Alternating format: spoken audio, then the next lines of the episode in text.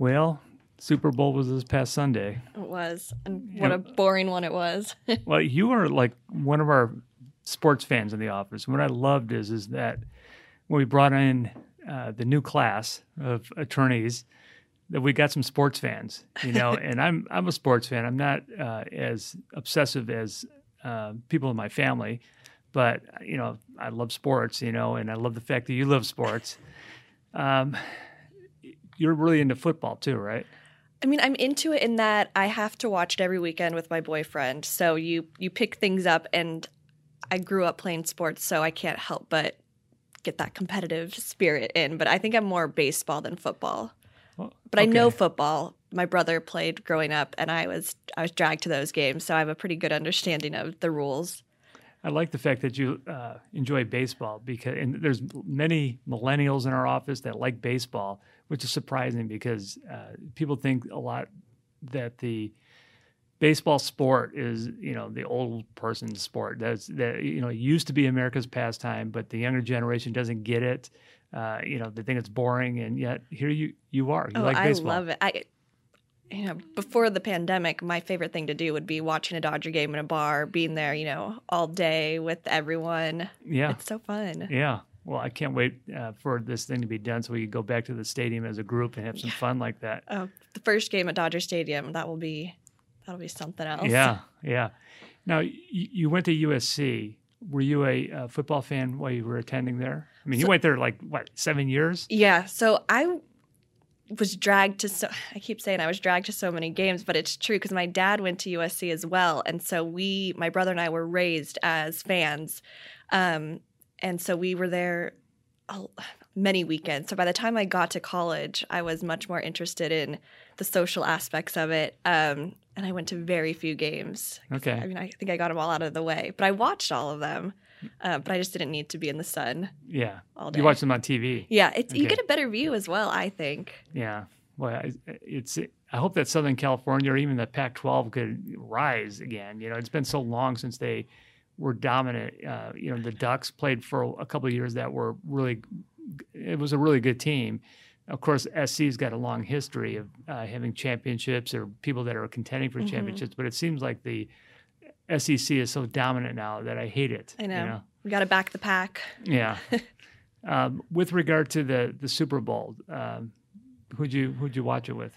Um, I watched it. We usually have a big party, and I get very excited. I make lots of themed food. And this year it was just my boyfriend and I, his roommate, and his girlfriend, sort of a mini the mini pod we've been doing things with. Um, and we got some ribs, and so it was very special in that we got to finally be social. It sounds like that was a pretty good time. I yeah. mean, you had food and you had company. Um, I'm used to going to my one of my best friend's house. I don't know if you know, know Steve E. Do you mm-hmm. know him? I've yeah. So you know he's uh, you know an employment attorney and he brings in uh, all of his clients, man, from throughout the country. Uh, he actually flies them in, puts them up in hotels, and uh, caters to us for a whole weekend. So we not only have the Super Bowl game, but we have a Super Bowl weekend, and it really is like a mini vacation. And it's so much fun. And he he's the most energetic person that you know. I can only do about eighty percent of the events. You know, but you know, he does poker you know, uh, after we've you know dr- dragged through the city and seeing all these great things and stuff, then he has poker that starts at like ten or eleven at night. It goes all the way to five, and I don't know how he does it, but I did miss that this year.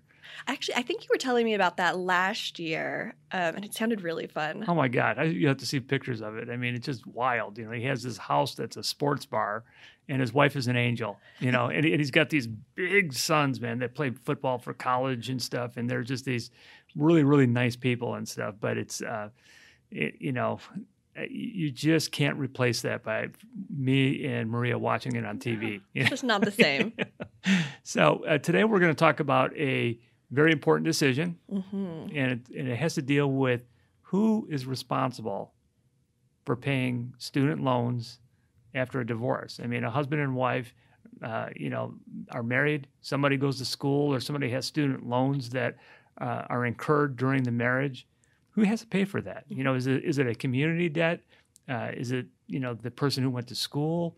You know, so that's what the the real issue is, and uh, I think that this is something that's rarely spoken about.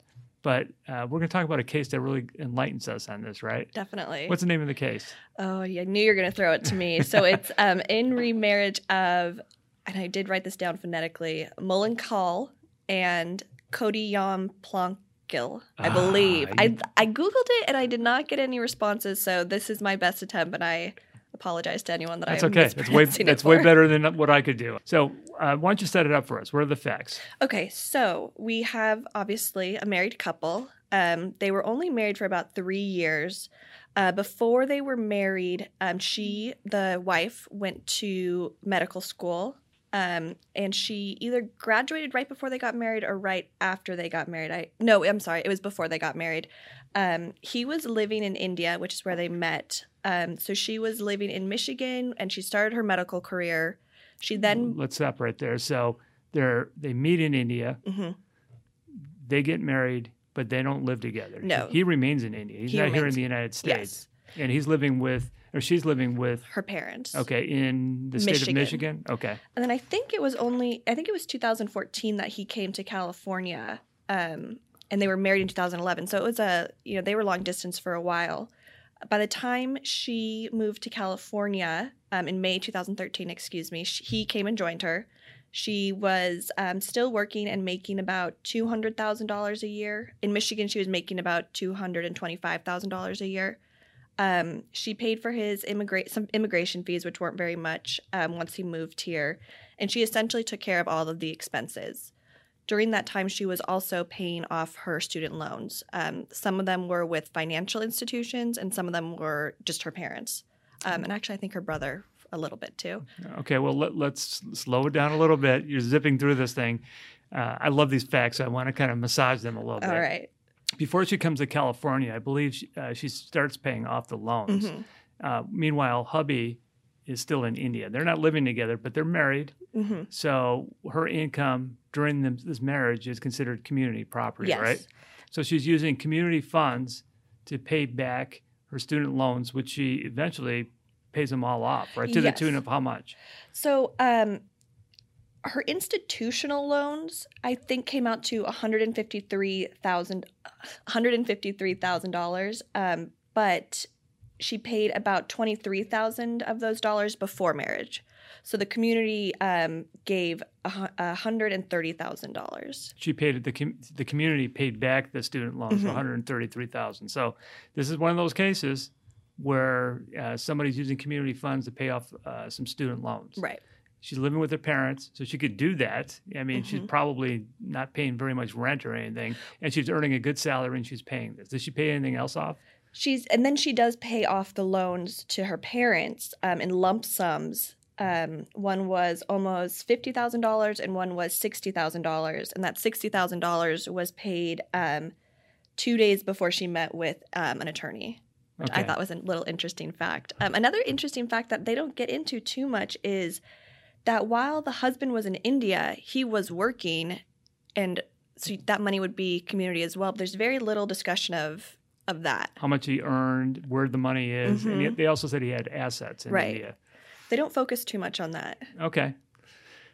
So, and I, maybe we could talk about why. Okay.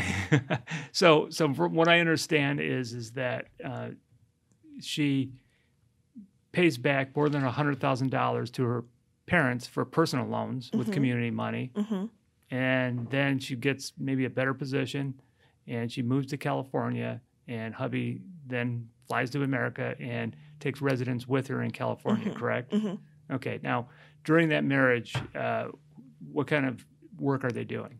So she's working in the medical field. Uh, I'm not specific. I don't specifically know what she's doing, but he's not working at all. She's still working within her profession, Mhm. making decent money, hmm and he's not working at all. No. Okay.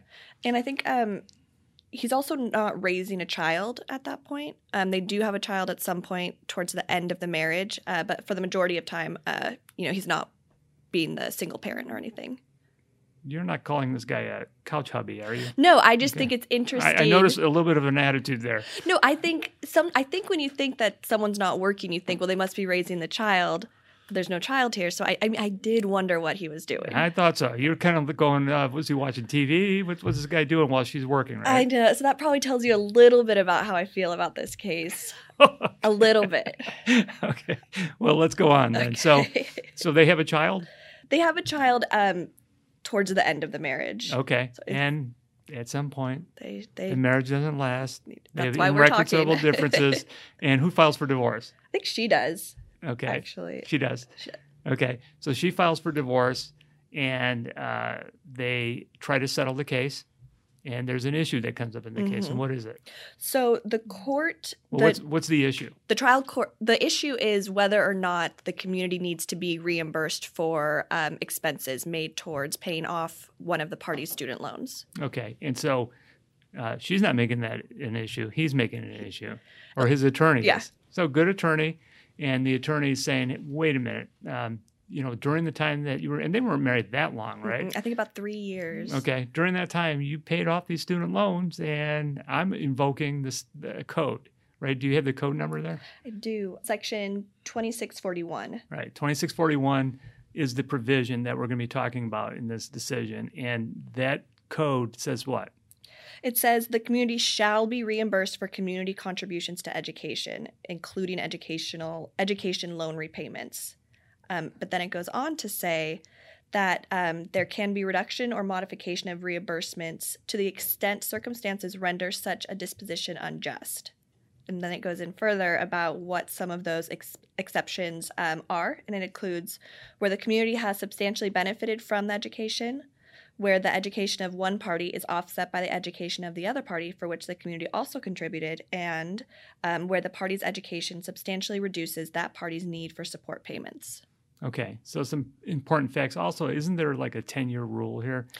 Mm-hmm. What is that? What is that rule? So that goes to that first point um, where the community has substantially benefited from the education. There's a presumption that if the loans were paid off 10 years ago, that the community substantially benefited from it.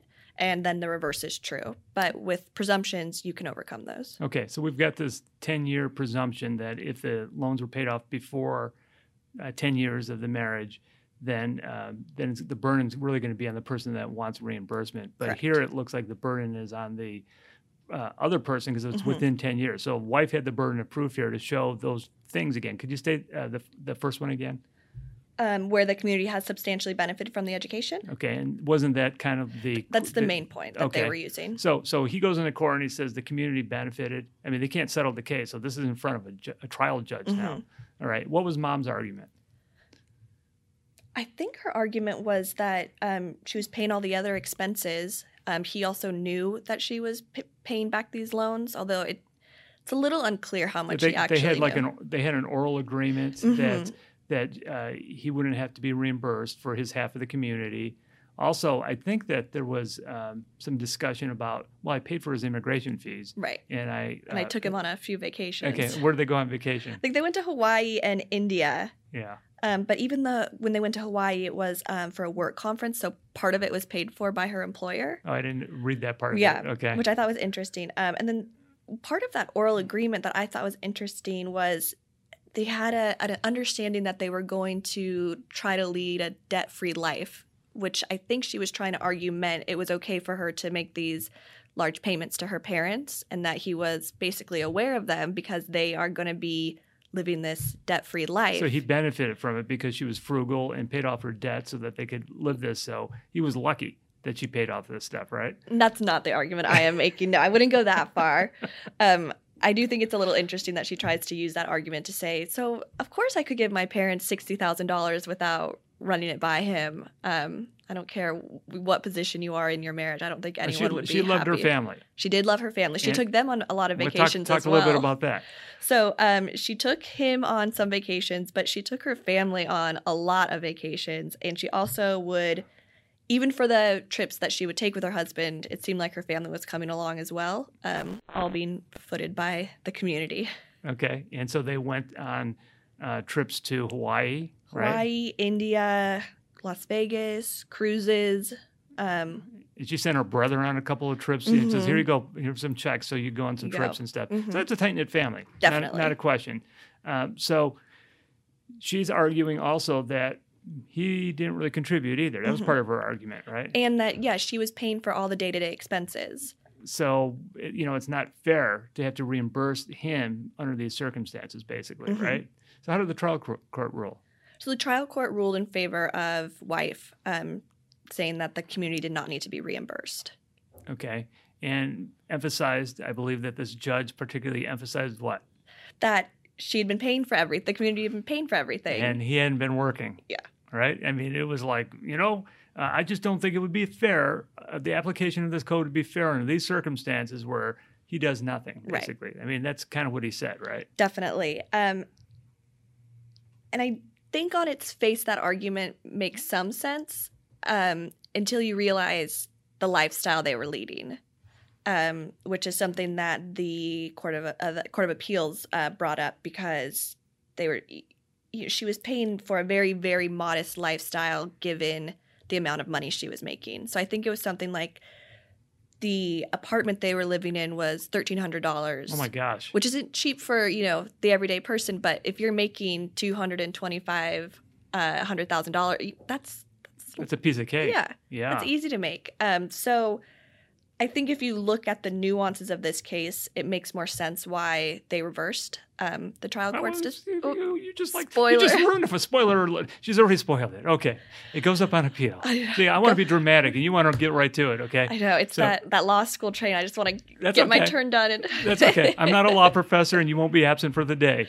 So, for uh, so anyway, I don't know if you had that in law school, but I went in the law school I went to. If you did not brief the case, um, and they called on you, and you had nothing to say, they'd say, "I'm deeming you absent for the day." And if you had three absences, you were out of the school. we had some of the out of the school Well, out of the class, I think is Yeah. what it was. But I mean, you they know, were sticklers yeah, and it, it really was like that. You know, I got called on something once. Um, you know, they they also said that you couldn't bring in uh, supplemental stuff. You know, and there's all these like little booklets that you could buy and these cheap things. yeah. So I read this case. It was a it was a property case, but I also wanted to make sure that I understood it. So I got this little thing, and before the professor started lecturing, I was kind of like looking it over, and he spotted that. And he calls on me. He says, uh, Mr. Schweitzer, why don't you recite the facts of this case? and uh, I started reciting them. And he goes, Yeah, but you got that thing over there, right there. And so he started like really probing to see if I really knew the case. And the way that I got out of it, he said, uh, and it had- to deal with the, the death of one of the guys. Said, he said, What do you think was with him? Why did he do that? I said, Well, I think that he was circling, he knew he was circling the drain, you know, and he just started laughing and everything, you know, and he realized I had read it and he gave me a pass. But uh, yeah, this isn't that. Okay. Okay. So Long you could, story. You could slow down. You could, you could build into my dramatic uh, effort here. So, can I hear some music, please? It, goes up on appeal. Oh, what's gonna happen? okay. Suspense, right? And so, what did the Court of Appeal say? The Court of Appeals um, reversed the trial court's decision and did rule that. Actually, this was something I meant to look up before, because they they found fault with the way the trial court decided, but they didn't actually make a ruling that the community um, was entitled to reimbursement. They said that the trial court had used the wrong standard. Um, so I, I meant to look up what has happened to this case. I'm sure it's been in litigation for a long time, so it's probably sort of moot at this point. But I did have that. Well, was it was it remanded? It just said it's reversed. Yeah. So, If, it, if it's reversed, that means that it's saying no. Uh, she's got to reimburse, but it had to have been remanded somewhat, right? Oh, you know what? The matter is remanded with directions to order wife to reimburse the community for community funds spent. Okay. Yeah. So sorry Yeah. for that detour. I it had been on my mind, and if I had just read the conclusion more Yeah. carefully, yeah. but they did find a lot of fault with the way that the trial court went about its decision. Um, so I do wonder if the trial court had maybe maybe come to the same decision but use some different um, logic. I wonder if they would have reversed it. Uh, Possibly. yeah. Well, let's talk about what some of the faults that the Court of Appeal found. So the biggest one, and I think it's really interesting, is um, this. It begins with this idea of community property that money made during the marriage is the community's, regardless of who makes it, and that's a very basic tenet of property in or community or property in California. Um, the Court of Appeals found that the trial court was basically saying that the non-working party, the husband in this case, had to earn his right to this reimbursement or to the community. And so they're using that argument that you were you know cheekily using as well. Like, he wasn't doing anything, so he really didn't earn a right to it. And so, that's so you're telling me that a spouse could be a couch potato, indeed. not work, not even a penny, because in this case he didn't earn a penny, but he's still entitled to reimbursement Yes. pursuant to this code, right? Yes. And is, that, is that what the Court of Appeal said? basically yes. Yeah, and that's what it says that the code says, right? Right. Because the code specifically says that, I believe, that you know the court can't deny it based on on that purpose. What else? Um, so that's the biggest one. Um, and then they also they found that I don't know if this will be as interesting to our viewers and listeners, but um, the standard of the review they said fell in the middle of de novo and abuse of discretion, which you don't always see. Um, so I thought that was And how is that important? um, so if it's reviewed on de novo, that means the Court of Appeals just gets to look at the case, fresh eyes, not really even look at what the trial court did. Look at the facts, right? Yeah. And, and kind of weigh the facts themselves, they right? get yeah they're making the decision from you know point zero i guess you know just from the Yeah. beginning Yeah. um, abuse of discretion is a higher standard and it's much more difficult if the court of appeals has to use that standard to reverse a decision um, they have to find that the trial court as the name suggests abused its discretion and basically no logical person would or logical court would have ruled this way um, so finding that the standard review and the standard of review is in the middle it's in- interesting and also frustrating because it's going to be difficult to um, you know use this case or get a bright line rule which we all obviously want and The way, rarely the way get. that I looked at it is it was a factual analysis and it's kind of held to its own facts. Mhm. I mean, you'd have to, if you're going to cite this case fact, for factual purposes, you have to find something that's quote unquote on point, Right. right? I mean, or close to it. And in this case, what you have is, uh, a, you know, an upper middle class income. You have a short term marriage, somebody paying off a fairly large amount of, of loans during the marriage that were separate property Mm-hmm. loans you know that's kind of the case that you'd have to have in order to Right. really rely on this decision, right?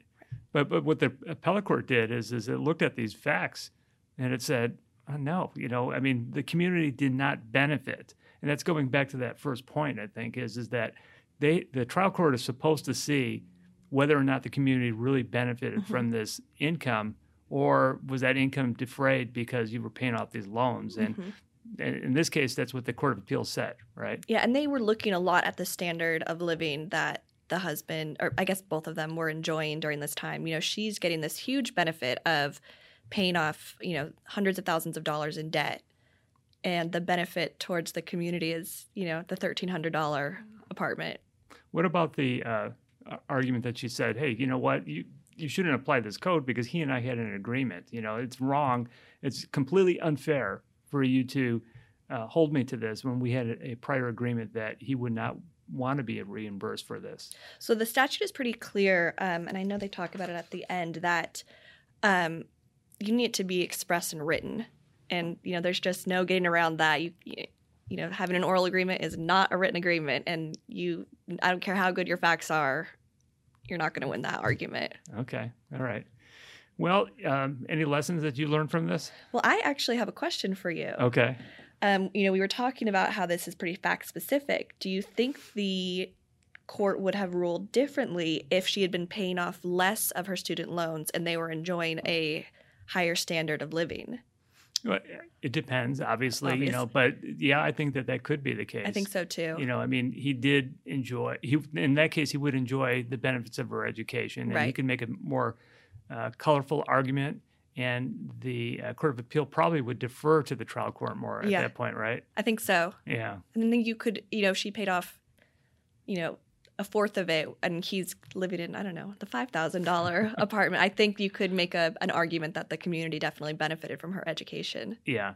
So this is really applicable to a lot of uh, people out there now that have massive student loans. Mm-hmm. You know, um, unfortunately, we're in this time period where people go to college, and uh, the student loans dwarf what people in my generation had. When I left Right. uh, college, I had uh, a whopping seventy five hundred dollars, and uh, How are you going to get out of that? and I think I got some assistance on that from the police department. Uh, you know, so it wasn't a big deal. My law school was, you know, it wasn't cheap for the time, but I still was able to pay it off. Mhm. Nowadays, people are coming into these marriages two hundred thousand dollars debt. I mean, it's it's really a scary thing. Mhm. And so, you know, what happens if they're paying off that student loan debt and they never really live according to their income? And at the end of, of a marriage, there's this massive amount of reimbursement. Just going to be in more debt at that point, it seems. Maybe, maybe premarital agreements uh, make more sense. I think so. And I think, as we talked about, you know, those oral agreements don't mean anything in this context. So, you know, I think there's a stigma around prenuptial agreements sometimes. There shouldn't be, I don't think, Yeah. because the way the law is written, they're necessary a lot of times. Yeah, I'm not, uh, you know, I, when I bring in clients that either want a premarital agreement or the other side does, you know, I do what I'm supposed to do. I, I read them, or, you know, what their rights are. I let them know that what they're waiving. I'll advocate strongly for them if they don't like what's proposed or what the other side is saying. But ultimately, you know, I'm kind of a middle of the road type of person. Uh, I do think that premarital agreements sometimes cause stress in a relationship because it shifts power. There's a lot. There's something to argue about that could get really ugly. Um, you know, so so you know, I see problems sometimes with premarital agreements. But in this case, if somebody's coming in with a massive amount of money like this, and they're paying it over a 10 or 20 year marriage, well, actually, that wouldn't apply. Let's say that the marriage was nine years. You know, um, mm, you know, I, that that's a tough one. Uh, so you know, uh, drink lots of champagne, go on vacations, give, rack up your credit card, get in more debt so you don't have to reimburse, right? Exactly. That's what they want us to take from this. Okay, so um, you know the uh, the decision is one of the very few decisions that you'll, you're going to see regarding student loans. oh, I am aware. I was doing some research on student loans, and there is not a lot of information out there. Yeah, yeah, or just this this code. I mean, you know they don't cite to a lot of cases here. You know, and they even say that there's a dearth of decisions Yeah. on this issue.